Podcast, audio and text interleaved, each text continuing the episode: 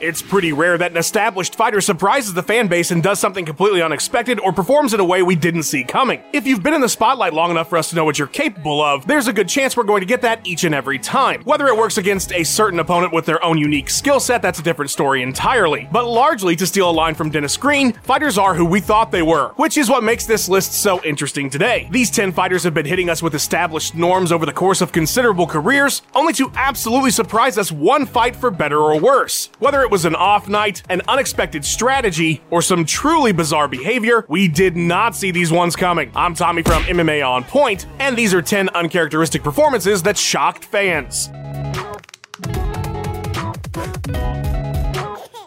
Number 10, Nate Diaz versus Rafael Dos Anjos. When you think of a Nate Diaz fight, you're getting high volume striking, that Diaz brother bravado and showmanship, a guy with an iron chin that even when he's losing, he's always coming forward, always one clean shot away from turning the fight around. He's one of the most exciting fighters in the entire sport. But if you'd only ever watched his fight with Rafael Dos Anjos at UFC on Fox 13, you would say, Who is this person you just described? Because there's no way he's in the cage. Things started off bad that week even before the fight. Nate missed open workouts and missed weight by five and a half pounds, the only miss in his entire career. Diaz was coming off a year long absence from the cage, frustrated with his contracts and opponents. Nate admitted later he was injured in camp and unable to train, resulting in his poor shape. The Stockton fighter looked like a ghost of himself for the entire bout. In that era and going forward, on average, in seven fights that were three rounds or more, Diaz averaged 300 thrown strikes. Cut that in half. Against RDA, he would throw 145 and land only 13 significant strikes, not a single one in the third round. He got dominated everywhere on the feet, on the ground. Honestly, how every round was in the 10 8 makes no sense to me. They only gave RDA the one, but he deserved a lot more. There was virtually no offense from Nate in the second or third round, and even in the first, he looked sluggish and just off. A bizarre night to say the least, and totally out of character for the usually game Diaz. Number 9, Clay Guida versus Gray Maynard. We have a lot of data on Clay Guida. He's had over 30 fights in the UFC, and so when I say that his average significant strike accuracy is 34%, that's pretty much a lock. But that was not the case in his main event bout against Gray Maynard at UFC on FX4. Despite throwing 321 strikes over the course of five rounds, Guida only landed 14% of them. The only bout to go five rounds in Clay's entire UFC career, the Carpenter was at the time briefly training out of Jackson Wink, and the 600 level IQ game plan was to stick and move on the outside. A surprise to most, as the wrestler averages three takedowns a fight. Here he landed none and only attempted three. This is the man that has the record in the lightweight division for career control time as well as top position. He's also known for rushing in like a madman, guns blazing, a la the Diego Sanchez fight. So to say this was an uncharacteristic performance is accurate on a whole bunch of fronts. Maynard was both confused and frustrated for the entire bout, unable to get into range to hit Guida before he would dart out of the way again. In round 3, 13 strikes were landed total between the two of them. The most in any round was 28, and that was the fifth when Clay was finally warned by Dan Miragliotta that he needed to engage more. Thanks for doing that 20 plus minutes into the fight there, big guy. Maynard would win a split decision, and the bout is considered one of the worst main events in UFC history. To make a guy like Clay Guida go out and fight like that,